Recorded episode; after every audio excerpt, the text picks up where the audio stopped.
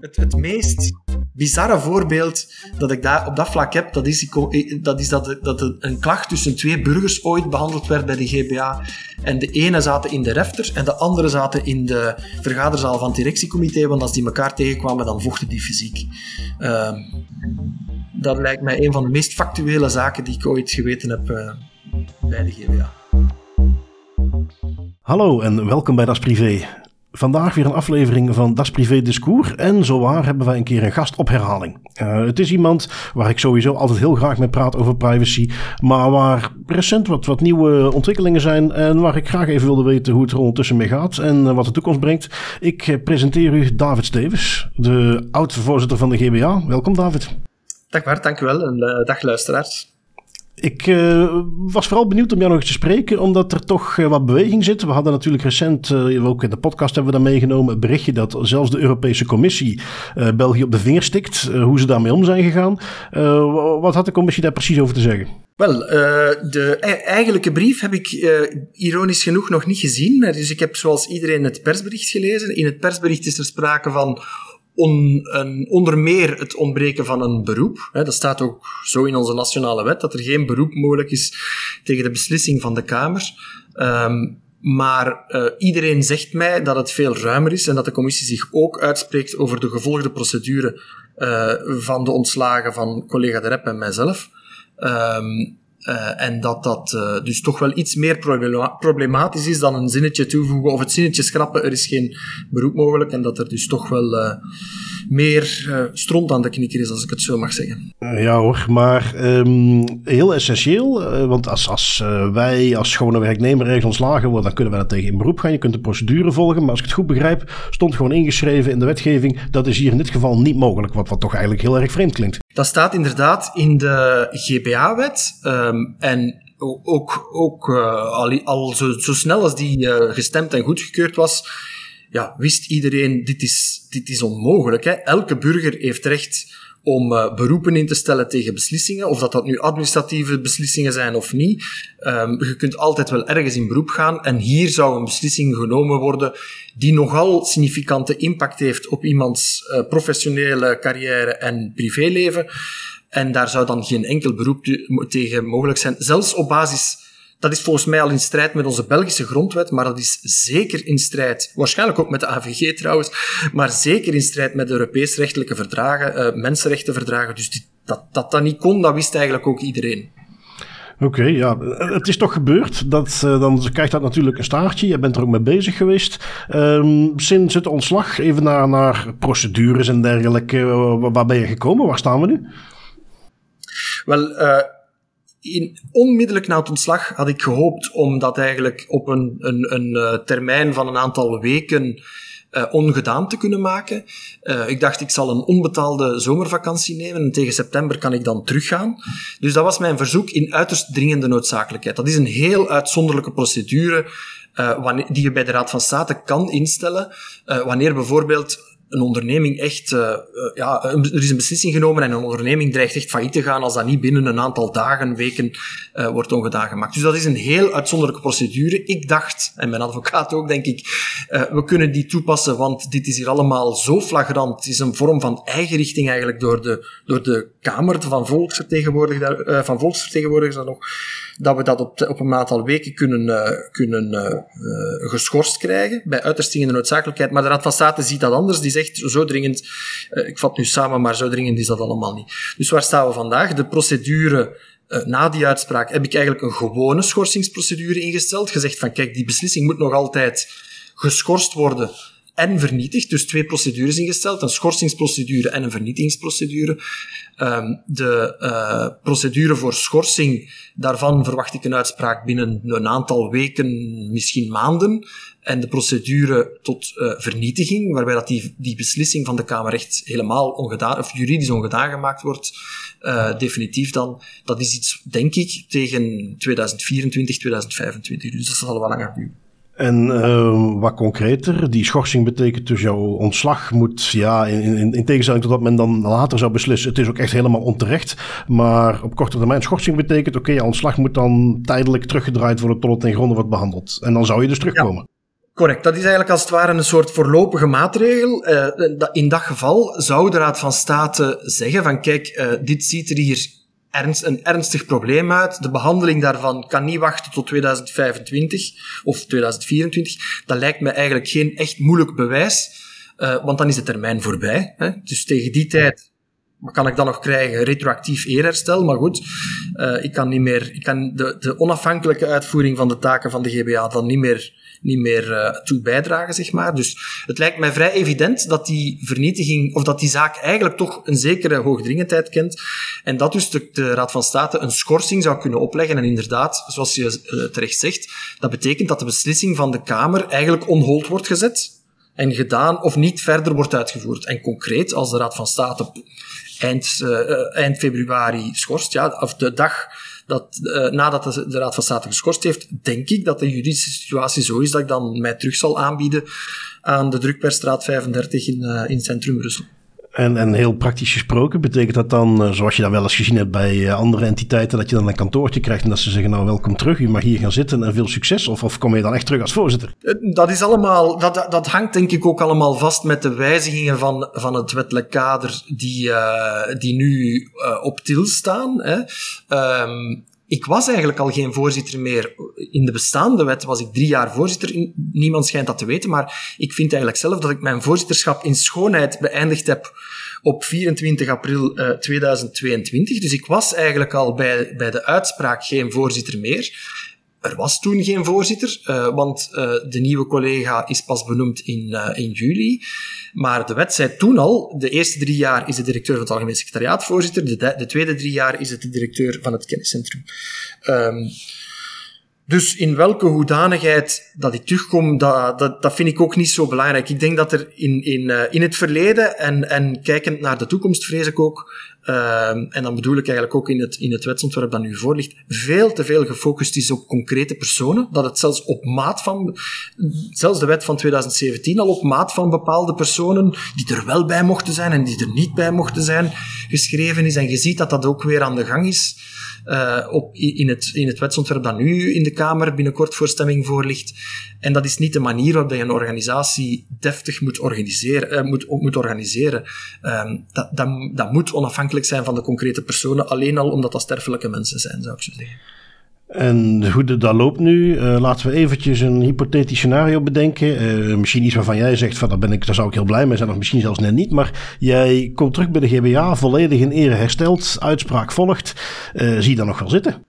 Ja, absoluut. Ik, ik heb destijds mijn baan bij, bij Nielsen achtergelaten, heel bewust. En ik heb het jou al eens gezegd in de marge van eerdere gesprekken ook, heel bewust om aan de... Um, om aan de overheidskant uh, mij met privacy te kunnen bezighouden. Ik, ik voel me er nog altijd goed bij dat dat de juiste kant is. Ik moet zeggen, ik heb wel wat twijfels gehad als ik zag hoe dat de overheid omging met haar mensen in, in zekere zin. Dus ik heb daar wel, zeker in de eerste maanden, en dat is als je dan werkloos thuis zit, toch niet evident, uh, daar wel wat twijfels over gehad. Maar ik denk, het, het werk is zo belangrijk en het is zo belangrijk dat de GBA verder kan gaan op het, op het traject dat ik, zoals ik daar juist al zei, op 24 april eigenlijk al mooi afgesloten had als voorzitter. En in welke hoedanigheid is mij allemaal niet zo relevant. Als het werk, als de GPA maar kan groeien. Ik zie de KNIL, ik zie de, de autoriteit persoonsgegevens aankondigen dat zij aan de slag gaan rond artificiële intelligentie. En ik zal mijn zin niet afmaken.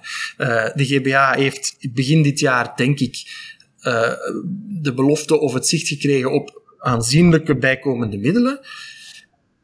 Waar, gaat dit, uh, waar leidt dit heen? Dat is, uh, dus, dus ik denk dat het, de korte, de korte versie op de vraag, wil je dat eigenlijk nog wel eens? Ja, maar natuurlijk, het moet, het moet ook doenbaar zijn. Ik heb geen zin meer om oorlog te gaan voeren. Nog twee jaar, nog drie jaar, nog negen jaar, dat, daar ga ik denk ik niet voor passen. Maar ik zou heel graag met een aantal verantwoordelijke mensen, en wat mij betreft, um, zitten daar ook, ook ik kan dat heel ruim zijn, maar met een aantal verantwoordelijke mensen een echt groeitraject, toekomsttraject voor de GBA uittekenen uh, en daar ook in een of andere mate nog toe kunnen bijdragen. Ik, ik, merk, zoals ik dat altijd merk, als wij elkaar spreken, dat jij daar echt een bepaalde passie voor hebt. En dus het komt er eigenlijk, voor zover ik het mag resumeren, een beetje op neer van, joh, het maakt me niet eens zoveel uit in welke hoedanigheid exact. Als ik maar nuttig bezig kan zijn eh, daar, op de plek waar ik denk dat ik het meeste uh, nuttig kan zijn. Um, wat je dan proeft, als je dan ziet met de oude wet, hoe men nu met de nieuwe GBA-wet bezig is, is dat dat wellicht gewoon aan, aan, aan prioriteit ontbreekt. Men vindt dat niet belangrijk genoeg. Hoe, hoe kan dat? Ik bedoel, wij zijn natuurlijk een beetje beroepsgedeeld gedeformeerd. Wij, wij vinden dat dat ontzettend belangrijke materie is. Waar zit het hem dan in dat dat uh, op het politiek niveau uh, helemaal niet speelt? Ik denk niet dat het helemaal niet speelt, maar het speelt trager dan dat wij willen, denk ik. Uh, en, en, ik denk dat dat eigenlijk samenhangt met het besef het is allemaal nog niet zo lang geleden dat, uh, dat de, de, de, filosofie rond alles wat dat met internet en, en, en uh, te maken had, dat de filosofie was, het internet gaat zichzelf regelen, de overheid moet daar niet in tussenkomen, en zo verder en zo verder. Uh, en dat was waarschijnlijk een, correct, een correcte opinie in de begindagen van het internet, toen dat het eigenlijk spelen in de marge voor, voor een aantal nerds of geeks was. Maar vandaag zijn we allemaal, elke burger is zo afhankelijk geworden van de digitale technologie en het internet, dat het allemaal veel belangrijker geworden is en het belang van, van, uh, van, een, een orden, van het op een ordentelijke manier omgaan met data en allerlei toestellen ook, hè, maar van het, dat wordt alleen maar groter. Ik, ik heb dat voorbeeld ook al gegeven eerder soms. Tien jaar geleden had ik een wifi-netwerk thuis en ik woon nogal landelijk en ik deed zelfs de moeite niet om het af te schermen omdat ik uh, er zeker van was dat de koeien, ik kijk even naar de koeien, maar de koeien die gebruiken geen wifi en, en passanten, à la limiet, als die dat nodig hadden, dan mochten die dat gerust doen. Vandaag is dat niet meer zo. Vandaag zeg ik, nee, nee, wacht eens, daar hangt die schijf aan en die schijf en ik heb geen zin om hier zomaar iedereen binnen te laten. En dat zegt denk ik veel over, over de onderliggende trend naarmate dat die afhankelijkheid groter wordt, gaat ook iedereen dat wel belangrijker vinden. En wij zijn daar vandaag, denk ik, uh, trendsetters in. Wij zien dat vandaag al, misschien zijn wij afhankelijker dan anderen, maar ik, mijn geloof, en dat is ook de reden waarom ik er nog wil aan werken, mijn geloof is dat dat belang bij iedereen komt. Uh, misschien trager dan dat wij willen, maar het komt wel. Ja, want uh, om dan misschien een beetje filosofisch te gaan doen, maar, maar dat is toch een evolutie die uh, werkelijk op, op ieder vlak van ons leven zie je dat terugkomen. Of het nu is dat ik uh, thuis mijn tv aanzet, die bij gaat houden wat ik doe en daar profielen van gaat opmaken en mij daar reclame voor stuurt en mij in Netflix laat weten wat de beste film van mij is. Werkgevers die in de gaten kunnen houden wat wanneer je aan het doen bent. Overheid die heel veel geeft. Het is toch, als je gaat kijken naar, ik bedoel, er is geen hiërarchie in mensenrechten, maar ik vind wat dat betreft dat, en is dat dan misschien dat stukje waar je ook op doelt, ja, daar lopen wij wat op voor, dat het toch heel moeilijk is om niet te zien hoe alles wat er met onze data gebeurt en, en hoe men daarmee omgaat, dat dat echt uh, ja, iedere dag bijna belangrijker wordt. Ik vind dat een heel uh, interessante stelling. Uh, en eigenlijk hebben we daarop zelfs in ons strategisch plan destijds, hè, van 2020, dus toch al twee, drie jaar geleden, proberen op te antwoorden mijn en onze analyse toen, uh, gezamenlijk als directiecomité, was toch een beetje dat we gingen ervan uit en we gaan er, uh, ik ben er altijd van uitgegaan, ik zal namens mijzelf spreken. Ik ben er altijd van uitgegaan dat mensen het ook wel belangrijk vinden. Maar er zijn zoveel dingen die we belangrijk vinden. Ik vind het ook belangrijk dat ik straks de kinderen kan gaan halen en ik vind het ook belangrijk dat die dan straks weer naar muziek kunnen gaan. En ik moet ook nog eten maken, want mijn vrouw is in het buitenland enzovoort enzovoort. Uh, waarom geef ik al die details? Omdat we vinden het ontegensprekelijk belangrijk. Ik, heb, ik vraag soms aan mensen, mag ik eens even uw, uw vijf minuten in uw gsm kijken? En dat mag nooit. Hè? Dus je mocht nooit iemand anders Vreemd, vreemd. Dus we vinden het wel belangrijk, maar er zijn zoveel andere dingen die ook belangrijk zijn. En het is, denk ik, de sleutel ligt daar. We moeten het, denk ik, eenvoudig maken om die dingen te beheren. Ik wil niet elke vijf minuten op elke aparte website moeten moeten twee bladzijden lezen om te zeggen welke cookies ik wel wil en welke ik vooral niet wil. Dat gaat niet. Zoveel tijd heb ik niet. Dus we moeten privacy simpel maken, toegankelijk maken en het moet simpel zijn of eenvoudig zijn om dingen te controleren. Want dat is de ultieme doelstelling, denk ik. Dat is uh, de burger voor een groot stuk terug de controle geven over zijn eigen data. Maar op een manier waarop het haalbaar is. Hè. De, de het is een, het is een, eh, de cookie experience is niet voor herhaling vatbaar. Hè? Met al dat geklik en al dat gelees en al dat geïnformeer. Ja, we moeten controle hebben, maar we moeten controle hebben op een zinvolle manier. En daarvoor is vereist wat privacy ja, gemakkelijk instelbaar maken. Het voorbeeld dat ik vaak gebruik is, ik zou ook niet willen dat, of niemand zou denk ik willen als je met een elektrische fiets rijdt, dat, je, dat die vraagt, of dat er op het schermpje komt, wilt je deze keer remmen, wilt je deze keer opgeblazen banden, wilt je deze keer elektrische aandrijving, dat je dat allemaal ja, ja, ja moet klikken. Dus het moet allemaal gebruiksvriendelijk zijn ook. We moeten de, de privacy beschermen, absoluut. En privacy is een van de belangrijkere grondrechten, omdat het een, een voorwaarde is voor vele anderen. Maar het, moet niet, het mag niet gedaan worden op een manier die ondoenbaar is, tenzij voor een aantal mensen die bereid zijn om daar de helft van hun dag aan te spenderen. Nee, inderdaad. Uh, dat is uiteindelijk een beetje waar het basisprincipe, iets wat we trouwens in de GDPR ook hebben van privacy by design, een beetje in zitten. Het is iets, dat, dat, dat benoemen we ook vaak genoeg. Het uh, moet geen belemmering vormen. Ik moet als gebruiker er gewoon vanuit kunnen gaan als ik een toestel aanzet, als ik mijn smartphone verbind met het internet, als ik ergens uh, op mijn computer ergens heen surf. Het, het, is, het moet iets zijn waar ik me niet druk om hoef te maken. Ik moet inderdaad niet continu platgeslagen worden met keuzes waar ik toch eigenlijk niet weet waar ik op aan het klikken ben. En daarom dus heel makkelijk om de tuin geleid kan worden met grote groene knoppen die eigenlijk voor mij niet de meest interessante optie meegeven. Um, ik, ik sprak laatst met iemand die nog eens aangaf van ja, uh, privacy by design is voor mij een, eigenlijk misschien wel het belangrijkste artikel in heel die GDPR. Um, ik, ik vind dat wat meer toekomstgericht. Hè. We zijn daar nog niet dat dat op die manier geldt. Gewoon omdat dat op zo weinig plekken al goed is uh, toegevoegd. Maar dat is eigenlijk waar het op neer zou moeten komen, denk ik dan. Uh, dat al die dingen op de achtergrond goed geregeld zijn. Dat wij ons daar niet meer druk om hoeven maken. Um, en dat is denk ik waar het nu nog een beetje fout is gegaan. Als je op die websites komt en je moet al die banners en dergelijke wegklikken. Dat had eigenlijk in het begin nooit nodig moeten zijn. Um, en um, ja, het is dat misschien een beetje waar we. En maar ik ben ook benieuwd wat jij daarvan vindt. Naar de toekomst toe. Nu zijn we nog een beetje achterstand aan het wegwerken. En, en, en een van de vieze uitwassen daarvan is dan die cookie banners die je overal moet klikken. Waarom? Omdat nu eenmaal op iedere website trekkers zaten die er eigenlijk nooit hadden moeten zitten. En dus nu als een soort randoplossing kom je overal met die cookie banners. Um, zie jij dat wij die achterstand aan het inlopen zijn en dat het dus vloeiender wordt, dat je inderdaad wat minder last mee gaat hebben, maar dat het wel allemaal in orde gaat zijn? Zie jij, dat is een visie die ik ook wel eens hoor, die achterstand nog groeien met nieuwe technieken zoals AI? Hoe sta je daarin?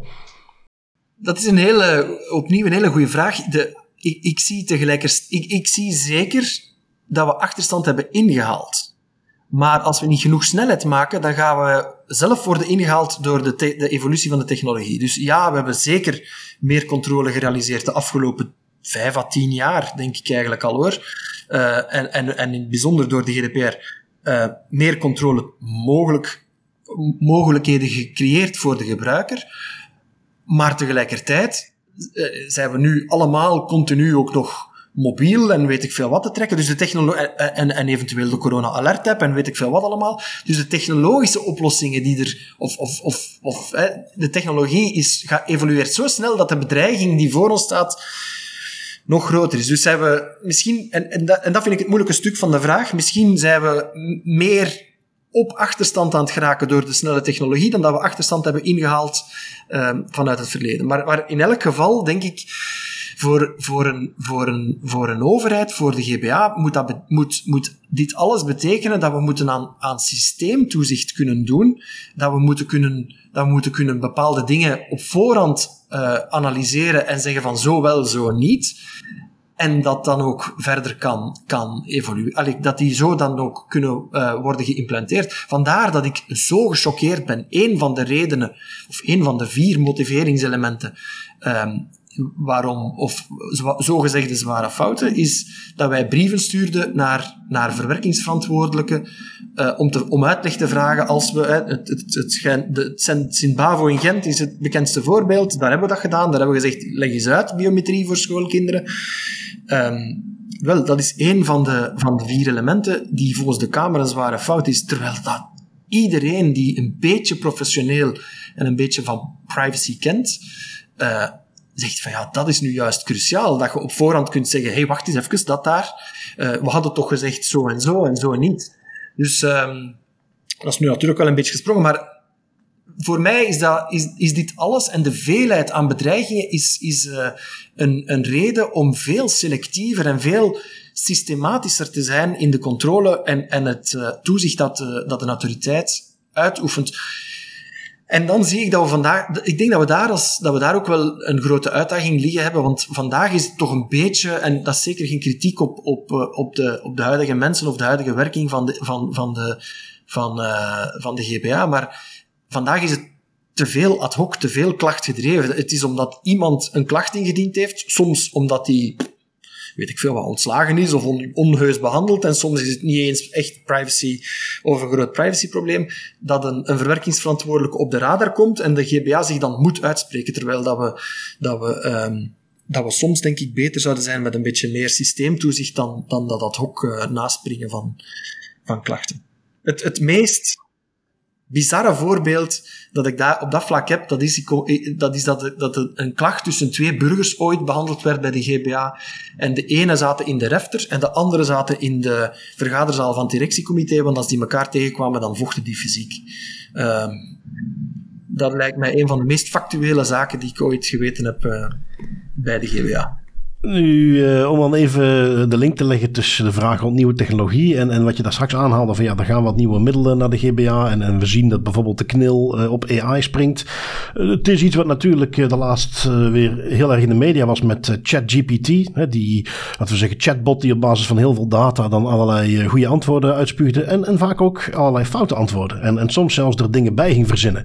Um, stel je voor dat zo'n chatbot, want die is nu getraind op allerlei data van het internet, vooral feitelijke data, Stel dat die aan de slag gaat met eh, persoonsgegevens en die gaat zich uitspreken over karaktertrekken, over dit is wat ik verwacht dat iemand gaat doen. Uh, dat is het soort risico waar men dan aan denkt. Op wat voor manier zou een GBA, of misschien heb je dat gezien met de KNIL, hoe zouden die dan onderzoek kunnen doen naar AI? Wat, wat zou, stel ze krijgen daar middelen voor, hoe zou men daar naar moeten gaan kijken? En we hebben dat niet voorbereid. Ik snap dat dat een hele uitgebreide vraag is, maar gewoon uit jouw opvatting. Ik denk dat in deze fase het in elk geval belangrijk is um, dat een autoriteit, een publieke instantie, zich bekwaamt en bekend geraakt met of weet hoe dat, dat werkt, AI, en wat dat de, de, de, de opportuniteiten en de bedreigingen zijn voor de burgers. Of dat daar concrete persoonsgegevens in worden verwerkt, ik denk dat dat altijd het geval zal zijn, maar dat is al een de modaliteit. Voor mij is denk ik veel belangrijker dat een autoriteit daar mee mee is, hè, dat die mee is met die nieuwe, nieuwe, nieuwe technologie. AI is geen nieuwe technologie, maar goed, dat, dat mee is, de opportuniteiten kent en de bedreigingen kent. Um, en, en, um, en dan, dan, hangt het niet, dan is het niet zo, voor mij, voor mij niet zo belangrijk of dat, dat, of dat, dat nu een verwerking van persoonsgegevens is of niet. Zal het wel altijd zo zijn. Um, dus gewoon zorgen dat ze in ieder geval de mensen in huis hebben die er iets zinnigs over kunnen zeggen. Dat zou een nuttig startpunt zijn wellicht.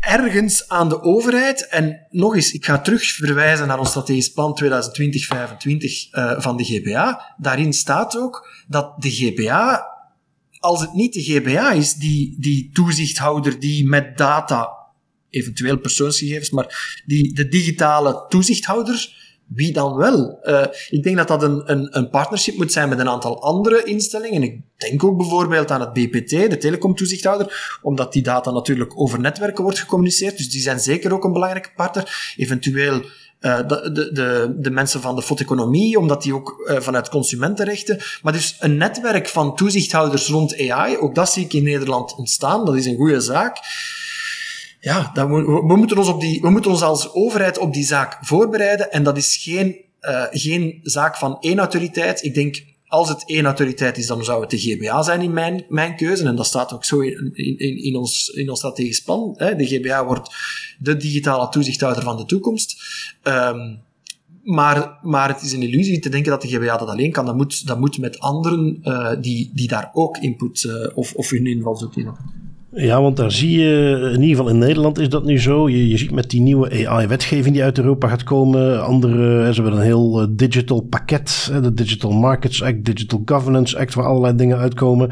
Dat is iets wat je toch veel, en ik zal het even iets breder dekken dan puur de GBA, maar dat zie je vaak ook terechtkomen bij de DPO. Dat men daar vragen over gaat stellen. Ja, kun jij dat niet in de gaten houden? Het is toch, ja, AI, die gegevens, dat zit toch ook een beetje bij jou. Vind je dat terecht? Of, of zeg je van, ja, dat, dat zouden we echt eh, uit moeten breiden of anders moeten inrichten? Ik vind dat, en ik heb heb die discussie ooit ook gehad uh, op Europees niveau met de collega's, dus de hoofden van andere toezichthouders. Ik vind dat de toekomst van, uh, van gegevensbeschermingsrecht, als we burgers willen gaan beschermen, of de, de persoonlijke levenssfeer van de burgers beschermen, dan moeten we ook kennis en kunde hebben over nieuwe dingen zoals AI. Hè. Uh, als we dan zeggen, nee, nee, dit is geen verwerking van persoonsgegevens, dus we, gaan we hoeven het niet te kennen, dan denk ik dat we eigenlijk ons van ons, dan, dan, dan ontdoen we ons van elk mogelijk uh, toekomstperspectief. Dus ik vind het uh, bijna de verdomde plicht van de toezichthouders op vlak van, de bestaande toezichthouder op vlak van data. En ik zou er eigenlijk geen andere kennen dan de GBA of de privacy toezichthouder uh, als je een alternatief hebt, ben ik bereid om te luisteren. Maar dus om die, dat die zich voorbereiden op dat soort van nieuwe dingen. Of daar een centrale positie in nemen. Nog eens, in netwerk met anderen. Hè. De, eh, de, de, de tijd is lang door dat, uh, dat één, één persoon of één instantie alles, alles kan weten. En zeker bij dit soort van complexe uit, uitdagingen. Ja, maar als het dan toch ergens moet liggen, dan. Uh, want dat is iets wat men nog wel eens vergeet. Dat gegevensbescherming gaat ook eigenlijk breder dan puur privacy. Als ik even kijk naar de context van het uitvoeren van een DPIA, dan gaat het om het uh, alle mogelijke inbreuk op de rechten en vrijheden van mensen moeten meegenomen worden. Dat zie ik in de praktijk nog wel eens missen, ook in DPIA's die uitgevoerd worden. Ja, dat gaat dus ook om dingen die verder gaan dan puur met privacy is geschaad. En ik denk dat als je daar gaat kijken naar de mogelijke bedreigingen die AI met zich meebrengt, dat gaat inderdaad ook verder dan uh, puur de privacy van mensen. Maar, en, en dat is ook weer zo'n link die in de GDPR al heel sterk gelegd werd. Geautomatiseerde besluitvorming. Een beetje een stokpaardje van mij. Uh, van, ja, dat, dat, uh, men zegt vaak, wet loopt achter op de praktijk. Dit is er eentje, dat hele artikel, wat is het, 21 geloof ik, dat gaat pas relevant worden. of, of nou, dat is nu al relevant, maar dat gaan we de komende jaren steeds belangrijker zien worden. Ja, maar dat artikel is ook al heel oud. Hè? Zelfs in de Europese teksten, verdragen, komt dat al voor dat is een beetje, dat dateert van, van de periode van de opkomst van de personal computers, waarbij de grote vrees was, we gaan gedicteerd of geregeerd worden door computers, en mhm. daar gaan geen mensen meer aan te pas komen. En die vrees zit nu eigenlijk ook nog, al, of, of, of, nog altijd, of opnieuw onder het AI-gebeuren. Hè. De artificiële intelligentie, we gaan dat, we gaan, wij gaan dat niet, niet begrijpen en er gaan beslissingen voor ons genomen worden die wij, die wij dus niet meer kunnen uh, reconstrueren. Het is denk ik mijn, mijn, mijn vader of mijn grootvader zaliger, uh, die, die zei, het is niet omdat de rekenmachine bestaat dat je niet meer moet kunnen rekenen. Hoofdrekenen. Mm -hmm. En ik denk dat dat een beetje, dat dat een beetje uh, ja, AI is misschien het nieuwe rekenmachine. En moeten we dan nog leren rekenen? Ja, want als dat rekenmachine uh, fouten maakt, dan moeten we dat ook nog kunnen, uh, en, en, uh, nog kunnen reconstrueren of, of begrijpen. En, en misschien gaan we die dat rekenmachine op sommige momenten niet kunnen gebruiken. En dan zou het wel nuttig zijn dat we nog 2 plus 2 kunnen samen. het is in die zin ergens wel een, een, een mooie vergelijking. want dat is waar je toch ziet, stiekem, dat we naartoe gaan. Dat is ook waarom, om de link met de GDP wel te blijven houden, waarom erin staat dat iedere verantwoordelijke die dat soort geautomatiseerde beslissingen toevoegt, dat die altijd moet kunnen uitleggen wat de logica achter die beslissing is. Want stel je voor, en dat is natuurlijk wat men er ook mee wil bereiken, dat men altijd zegt van ja, maar je moet ook kunnen rekenen, ook al heb je rekenmachine. Stel je voor dat je op een gegeven moment in dat ding intikt 2 plus 2 is 4. Waarom? Nou, weet ik niet. Het zal wel. Uh, ja, dat zegt die rekenmachine. Uh, ik weet ja. zelf eigenlijk helemaal niet meer hoe dat gaat. Ik kan dan niet meer, als die rekenmachine kapot gaat, heb ik een serieus probleem. Maar ik bedoel, het is natuurlijk een, een, een in die zin lachwekkend voorbeeld. Maar um, we zijn er eigenlijk een beetje naartoe aan bewegen. Hè? Dat je, uh, als je nu vraagt van ja, hoe zijn je tot een beslissing gekomen? Pak bij een Google of een Microsoft dat die alles aangeven van ja, hoe, dit, ja, dit, is, dit komt uit het model. Dat weten wij ook niet. We hebben dat data ingestopt. Nou, dit komt eruit. Ja, het zal wel kloppen zeker. Uh, en die, die, ja, dat heet dan zo'n mooi algoritmische transparantie. Dan denk ik dat daar, en, en, en daar zie ik, omdat dat nu helemaal in de GDPR ook zo staat ingeschreven, echt nog wel een rol voor de DPO weggelegd om daar ook wat toezicht op te houden. Absoluut, ja, daar ben ik het volledig mee eens. Dat is voor mij nog eens, dat is voor mij een beetje de toekomst van wat dat gegevensbescherming of privacy uh, was of is. Ja, dat, dit, zijn de toekomstige, dit zijn de toekomstige problemen. En eigenlijk is dat niet zo moeilijk om te begrijpen. Het gaat terug over gebruikerscontrole. Ik wil weten uh, wat er, wat, ik wil kunnen begrijpen wat er met mijn gegevens, persoonsgegevens of andere gebeurt en wat dat die impact op mij is. En dat lijkt mij inderdaad, uh, vertaald naar AI, de, de, de transparantie voor het, uh, transparantieplicht voor het, uh, voor het algoritme. is absoluut verkeerd. En ik vind het ook, allez, ik denk dat als ik als DPO, dan zou ik het ook willen dat, dat die vragen tot bij mij komen. Dan zou ik mij ook de verantwoordelijke, zoals ik denk, denk dat de GBA de verantwoordelijke voor data moet zijn en niet alleen gegevensbescherming. In de toekomst, dan denk ik dat de, de DPO dat ook moet, uh, daar moet, moet voor openstaan of interesse moet voor hebben. Want dat is denk ik de toekomst hmm. van zijn, zijn of haar job. Oké, ja, dat vind ik een mooie afsluiter. Dat voor de privacy professional, specifiek de DPO, eh, de uitdagingen zeker niet minder zullen worden. En dat je toch ook echt wel in dit soort nieuwe dingen gaat moeten blijven verdiepen. Uh, ik vond het heel goed om te horen wat er sindsdien gebeurd is. Ik ben uiteraard heel benieuwd om te zien ja, op wat voor hoedanigheid dan ook je eventueel weer terugkomt bij de GBA. Um, en ja, bedankt om even de tijd te nemen om het allemaal toe te lichten. David Stevens, dankjewel. Graag gedaan. Heel leuk. Tot ziens.